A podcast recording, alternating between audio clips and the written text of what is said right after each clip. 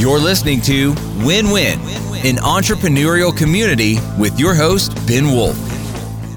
And welcome to the Win Win podcast. This is Ben Wolf, as always, your host. And we're going to learn from our guest today how to build a tech company if you don't know how to code. Uh, so looking forward to that conversation. Very, very interesting because sometimes you have a concept, but you you know you don't know how to code. So the uh, uh, we're going to learn that from our guest today. Ask everybody to uh, just pause for a second, leave a review. We want to get the content that we're sharing out here to more people. You will make it accessible to more people through the algorithms of all the various platforms uh, by leaving a review, commenting, liking, sharing, uh, following, whatever it is that you're allowed to do on the platform on which you are listening to or watching this. So please ask you to do that. Uh, and with that, I want to get introduced into introducing our guest today who is the CEO and co founder of GreenPal, which describes itself as the Uber of lawn care. Uh, you can find out more about them at yourgreenpal.com. That's yourgreenpal.com. And with that, I give you Bryan Clayton. Welcome, Bryan. Ben, thanks for having me on your show. It's great to be here. My pleasure. My pleasure. Um, yeah. So the first thing I want to get into with you is kind of give us a quick context, right? How did we get, you know, how, how you know, what took you in like two minutes or less from uh, explanation in terms of what took you from wherever you came from to talking about something like you know building a tech company without knowing how to code? Yeah so i'm currently founder uh, co-founder of greenpal the uber for lawn mowing. If you're a homeowner and you need to have your lawn mowed. Rather than calling around you just download greenpal pop your address in you get quotes and you can hire somebody to mow your grass right through the app. Pay them and schedule them right through the app. Greenpal is a 10 year overnight success uh, my two co-founders and I have been at this for almost a decade, hmm. uh, but but now we're nationwide in the United States in every major city. And so, no, if you live in any town with over twenty thousand people, you can use Green GreenPal to order a lawn mowing service. Right. We actually started in Nashville, Tennessee. Spent four years in Nashville, getting the app to work well, getting the marketplace to to work correctly, and trying to figure it out uh, just through trial and error. And after we figured it out in Nashville, we expanded out into and into every city throughout the United States. Right. Um, before GreenPal, what got me to Green GreenPal was I had a landscaping business. I started mowing grass in high school as a way to make extra cash. And, and over a 15 year period of time, I ended up building one of the largest landscaping companies in the state of Tennessee, uh, getting it over 150 employees, uh, eventually over mm. 10 million a year in revenue. And in 2013, a, a national company bought that business. Mm-hmm. And so after that, 2013, I took like a year off, got bored, thought, what am I going to do with my life now? And uh, and I thought, well, uh, somebody needs to build an app th- to make it to where you can just push a button and somebody will cut your grass. And why not be me? And it was kind of naivete as an asset. And uh, my two co-founders and I started working on it, and and uh, the first three four years were really really really hard, but but we stuck it out, and here we are today and uh, and I think we got to where we are by not giving up, just just just, right. just going from that failure to failure. Right. Yeah, it's an asset.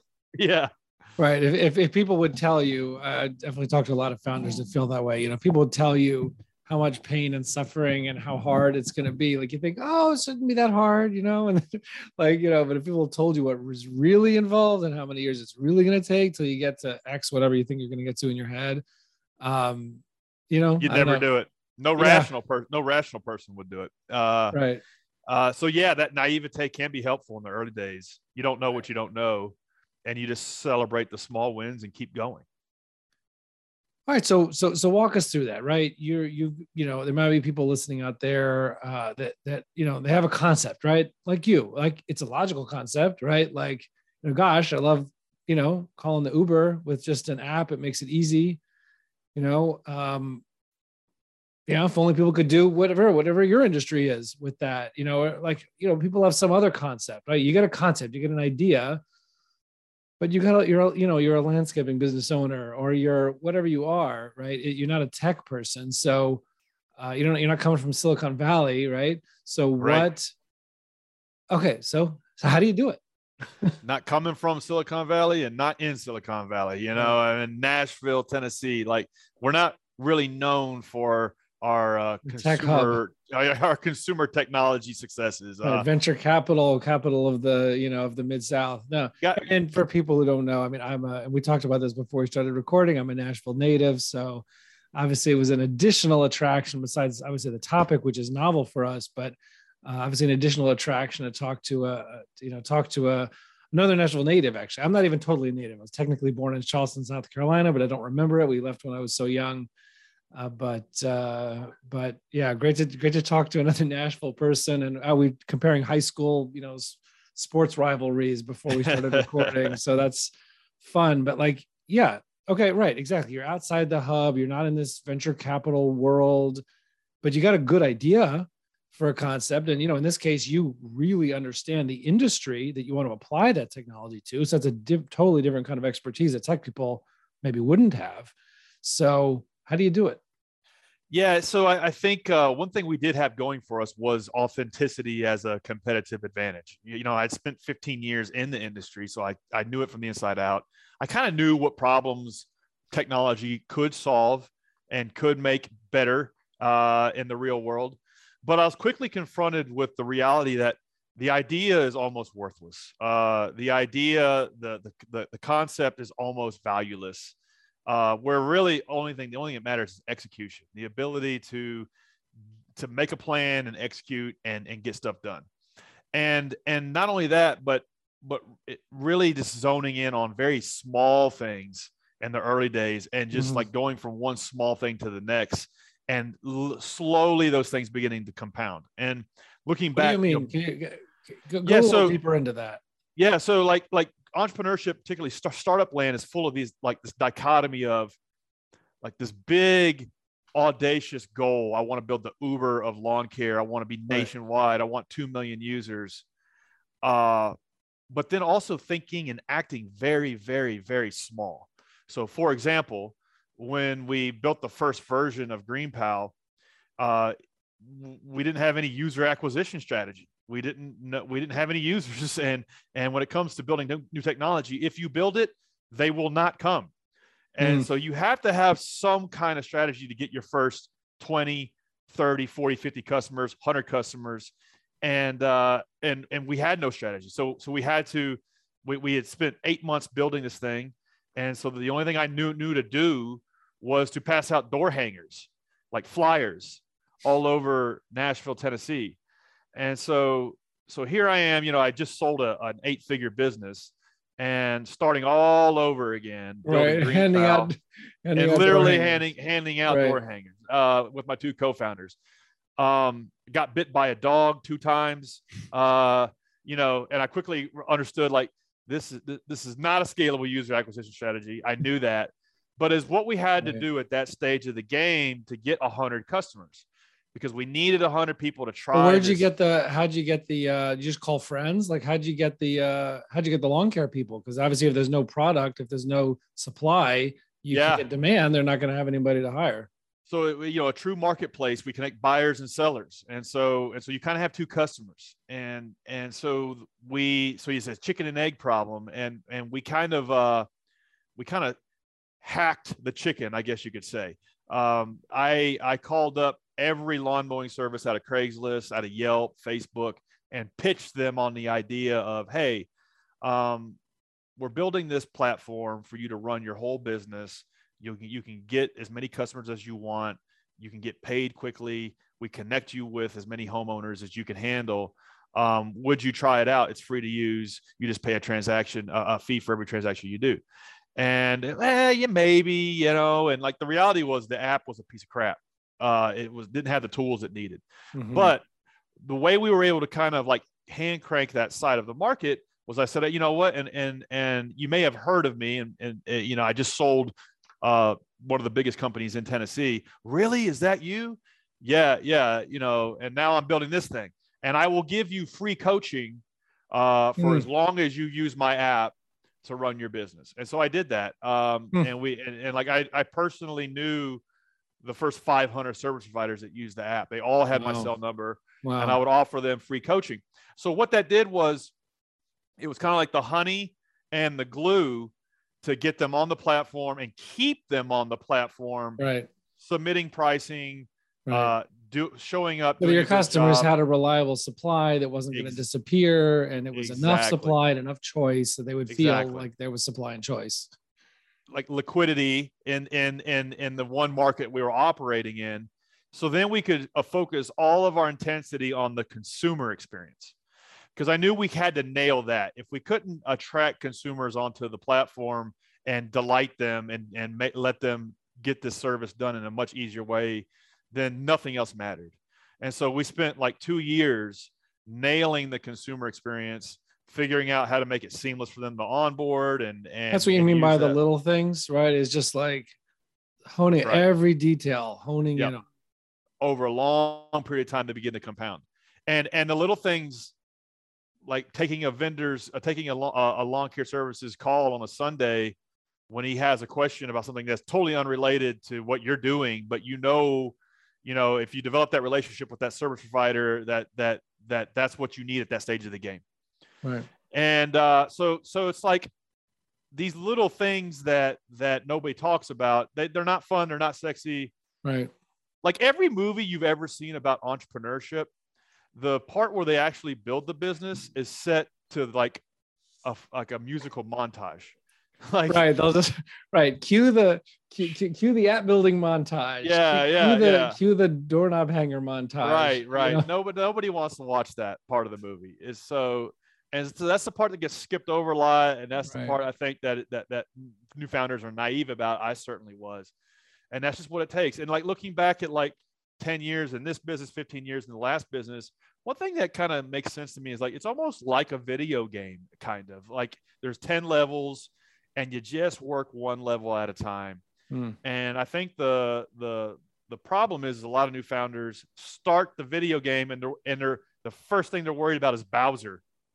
And it's like you don't have Bowser problems. You need to get you need to get your first 20 customers. Right. That might be level one. Throw up the flag to get them at level two. Right. And well, what what about the element of not knowing how to code? Right. Right. What do you have about the element of tech company, no no you know technical knowledge or Yeah. whatever. So how how how how do you how do you handle that, or how do people handle that? It uh today now, you know, 10 years later, there are some low code, no code platforms you can use, Yeah. and that can kind of help you get maybe a prototype out the door. Right. but back then there wasn't this kind of thing and i don't want to like espouse that those things are a silver bullet and can enable you to start a tech business without without knowing how to code i think you kind of have to learn how to code for us we paid a dev shop in nashville to build what we thought green pal should be took took them nine months. It was like 150 grand. Launched it and it was a total flop total failure. Like they didn't have the features it needed. It was clunky buggy. The user interface sucked. It was hard to use. It was confusing. Um, it didn't fulfill the vision of push a button. Somebody shows up to mow your yard. And uh, we were confronted with the reality of like holy crap this is a lot harder than we thought it was going to be. There's like a million things we need to fix with this a million iterations and we have to be able to do it ourselves. Like there's just no way around it. We have to learn how to how to do this. And so i started going to youtube university Hmm. taking online classes became the world's most terrible front end engineer and my uh, my co-founder uh, went to a, a a software boot camp called nashville software school Mm-hmm. uh, put 12 grand on his personal credit card for tuition. Uh, so went 12 grand in the hole on top of the 150 we already spent Right. uh, to learn back end programming. Uh, and, and over an eight month period of time, he, he rebuilt the entire platform Wow. over eight months while learning. Wow. And then I'm, and then I'm hacking together the interfaces, the front end. Right. And, and while I'm learning now, granted, what he did, what he, what he was working on was an order of magnitude harder than what I was working on. Uh huh. Uh, but at the same time, I'm working on other stuff like what's our SEO strategy, what's what's what's the what's the design of the product look And like, And you're coaching all these. And you're and I'm all coaching. these. It was it was it was it was seven days a week, hundred hours a week. Yeah, so so it was uh it was very very very challenging, but we we we were able to learn the like the 80-20 of software development and and get it good enough to where we rebuilt the whole thing. And then like the the platform we're iterating on today is the same. the If you were doing this again, would you have completely skipped that part with the outside company? you know, for us, it was our. I mean, uh, people want to, you know, I'm just, I'm saying this for everyone else's benefit, right? Like, should they, Yeah, you know, what's the if it- better thing for people learning from your experience to do? Should they just like you know what that's a waste of time nobody outside is going to be able to do it is it that you Uh, yes, the wrong yes. provider or is it you just need to figure it out yourself and like that's what you need to do like definitely understand that you're not going to build a new technology and bring a new uh, product to the market by outsourcing it. mhm. You're just not. As it, and it's as silly as this. It'd be like uh, it'd be like me. Like I don't cook. I don't know how to cook. I've I've never created a recipe, um, and I don't know anybody that cooks. But I want to open a five star restaurant right and and I and like I have no chef. But the but the dining room looks great and the sign looks amazing. Uh but I have no proprietary recipes. I have I know nobody that I know no chefs. Uh but we're going to like outsource that. Like no, it's just silly. That's what trying to start a new tech business and develop a new piece of technology without having uh, that as your core competency, it's, it's, it's, it's just impossible. It's a fool's errand. But we didn't know that. And a lot of new founders don't know that. right Um, ideally, you know, you get two co-founders that come together, you get a hacker and a hustler. Um, you get Right. somebody who's just good at driving the business forward, right uh, who's good at getting stuff done, maybe an operator. And then you get somebody who's like a, who understands the tech side, who can get the technology side done. Right. you got to bring in the right person Yeah. we were we were three hustlers and luckily we were sufficiently motivated to learn the things we didn't know how to do it just took a long time it was very Right. painful anybody can do it though if you're if you're if you're motivated enough Right. Well, look, if you if you have you know if, if Green Pal, for example, is a national brand at this point, right? Ten year overnight success, right? So, what? Um, one other thing I got to ask is, and again, if you're coming from the lawn care world, right? You're not coming from the VC world and angel rounds and all this stuff. How you know how do you fund? How do you fund a startup like that? So again, if you're not, I guess yeah, Yeah. that's a great how, question how do you how do you how do you get money? Because I assume you need a lot of money to do this. So uh these these new new marketplaces suck up a lot of cash um and and they they, they take a lot of money because you're building all of this stuff before you're making a bunch of money. And you have to you kind of have to pay for distribution sometimes too. You have to you have to maybe buy facebook ads to get awareness around what what it is you're doing. And uh i you know I, we didn't raise any outside capital for a couple of reasons. One we're, we're in nashville tennessee. So it wasn't like it wasn't like there was, there was maybe one or two VCs we could even pitch. And so it wasn't it wasn't like we could fall into the Silicon Valley echo chamber and, and just go go down that path that most tech startups go down. So we were kind of uh, uh, spared that because for me, my philosophy is that revenue is the best form of financing. I think it kind of keeps you course corrected. Um, you know, we, we made a thousand dollars last month let's figure out a way to, to put that thousand dollars to work is a great way to start a business versus like n- no I- i'm not going to work on the product. I'm not going to work on talking to customers. I'm going to create a great pitch deck and i'm going to spend six months pitching to try to raise 300 grand. Ah it's just not something that i wanted to do. And uh and you know now we're 10 years in we you know we make the equivalent of a seed round every month. So it's a it's it was i'm glad that we were able to know, to, to to gut it out. But it's harder. It's harder in many ways. But also, I think like raising capital can be a bad bet. A lot of times, it forces a a binary outcome. Either you get rich or die trying. And and and and for me, like I had one good idea. I've this is, this is my one good idea I've had in ten years. I didn't want to crash and burn. I Right. didn't want to like put rocket fuel in a Toyota Camry like I wanted to go slow, build it on its own revenues and build it sustainably. And however long it took is however long it took.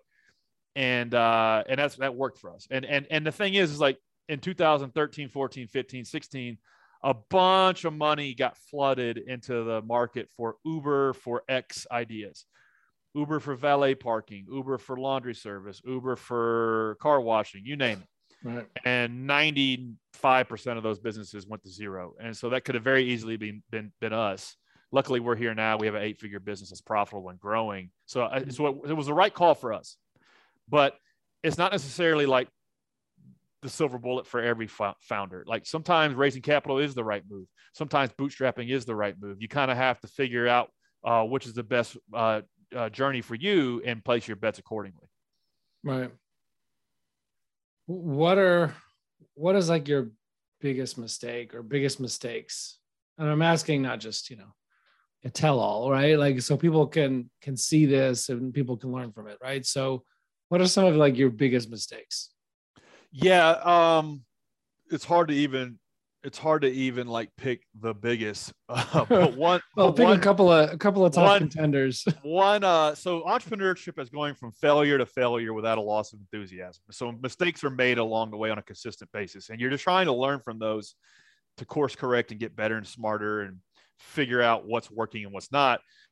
But one like the- thematic theme of mistakes that, that I've made a lot in 20 years of business is this weird uh, dichotomy of of delegating too soon and then delegating too late. Mm-hmm. And so what I mean by that, so it's like a lot of people uh, say, "Oh, you gotta you gotta build systems and processes and delegate quickly, delegate, delegate, because that's your force multiplier." And that's true, but a lot of entrepreneurs and founders delegate too quickly, and they delegate uh, before they have the first clue as to what the hell's going on, and then it doesn't work. And so they don't understand. Us, they don't first understand what they're delegating. Is that's that, right. Is that kind of like the principle behind this idea? That's right. So, so for us, a great example, we we delegated too quickly in terms of uh, we had the idea for GreenPal. We paid a dev shop to right. 150 grand in nine months. Delegated everything, right. and it was a to- total failure without understanding and, what you're delegating. Without understanding product design, understanding what the customer wanted, understanding what what the user experience need to be, understanding how to build it, understanding how to market it. Like we didn't know how to do any of that stuff. So and so we thought we could just delegate our way out of it. And, and as it turns out, no, we needed to, to know how to do all that stuff. And then uh so we had all the scars from that, and then we like held on to it for too long. Right, too long. Right. like my, my co-founders and I did everything for the next four years. We didn't hire our first contractor or employee to help us with anything for like three or four years. So then we delegated too late. Right.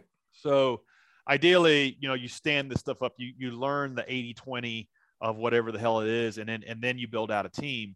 Um, you know, I like the I like the name of your podcast, Win Win, because one of my favorite books is Seven Habits of Highly Effective People by Stephen Covey, and he's got a whole chapter on win win.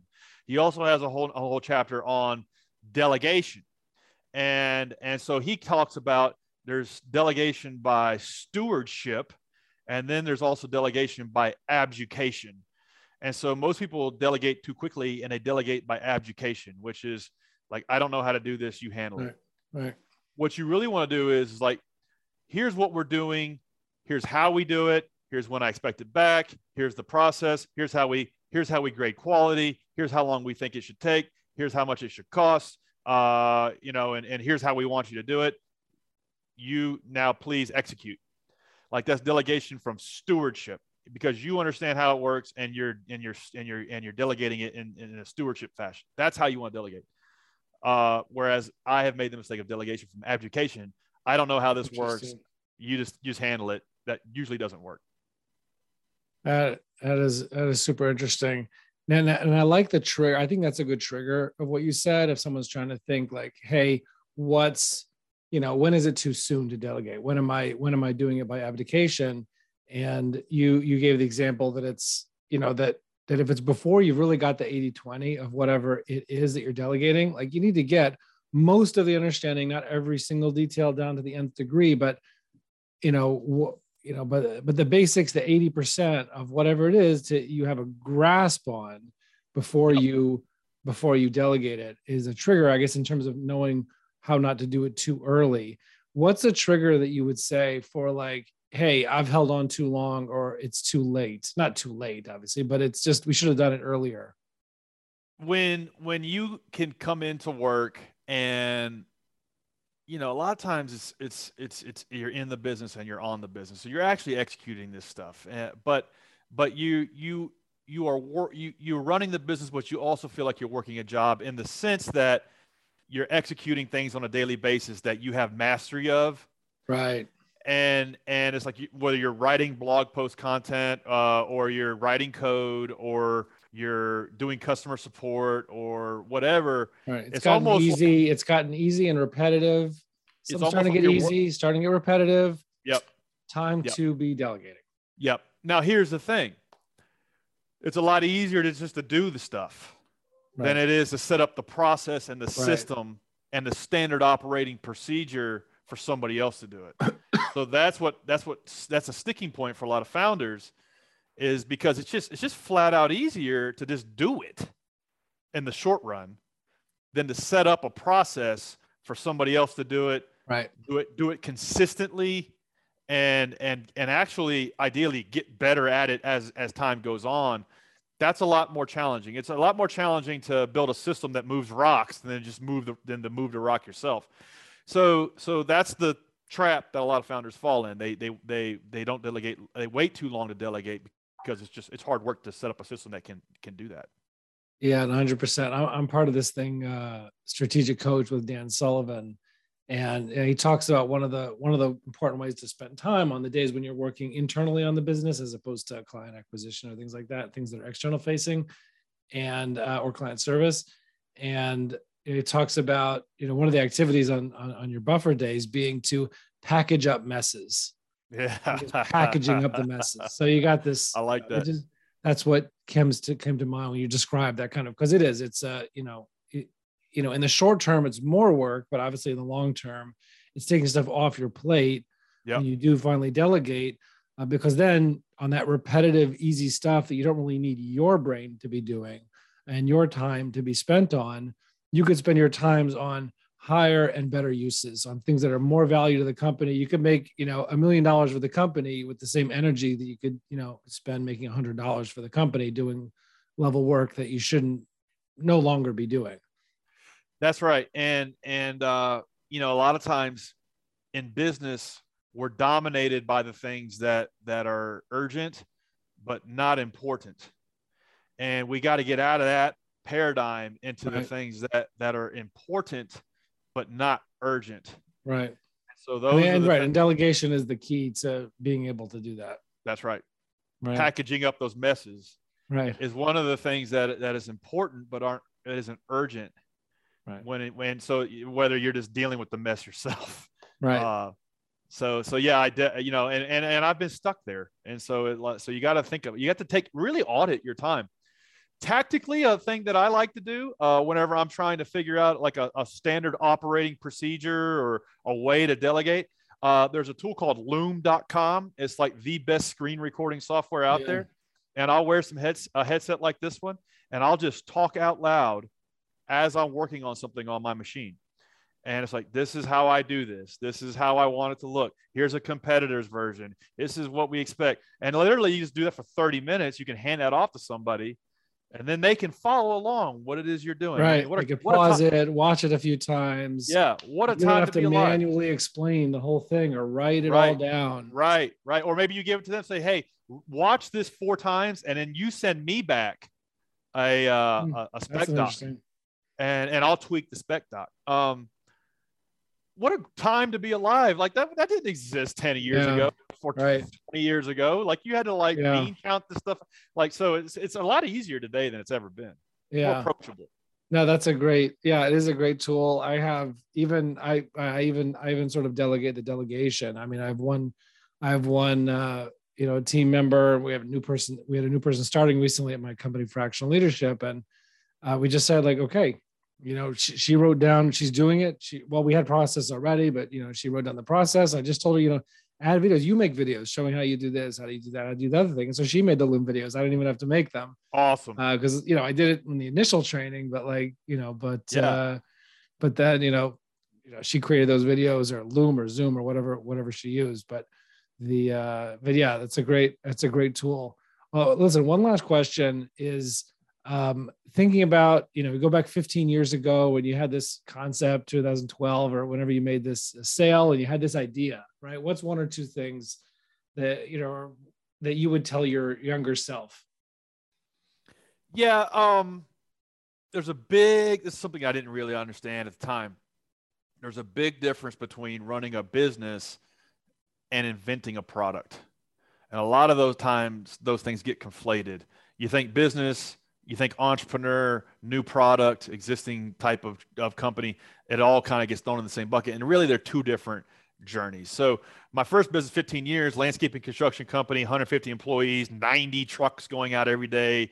I had three mechanics working for me fixing lawnmowers and stuff. It's very much a blue collar uh, business that I ran, and I sold that. And here I am thinking I know everything. But then you learn right. You learn how to run a business. Yeah, you and knew how to run a business. I knew, yeah, knew how to run a business, knew how to knew how to scale a business, knew how to create create systems and and all that. And I, after I sold it, and then selling the business was was was really really challenging too. So after I got through all that, I thought I, I thought I knew uh, pretty much everything there was to know about business. But then I started another business where I was inventing something brand new from scratch that did not exist. Nobody had ever used an app to to order a lawn mowing service without even speaking to them and paying for it right through the through the app.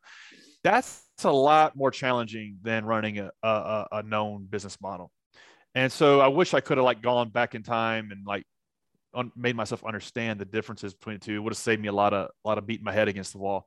Um, the other thing is is is uh it's not who you know it's not it's it's what you've built um mm. somebody gave me some bad advice when i started Green GreenPal they were like you need to network right you need not to, what you, you know to, it's who you know that's what people yeah say. right right right right it's not what you know it's who you know so you need a network so i literally wasted like eight months like hitting up everybody on linkedin and trying to do coffees and lunches with other people in the tech scene and and that was a waste of time um it was a waste of their time. It was a waste of my time. I should have just put my head down, started working on building something mm-hmm. rather than trying to network.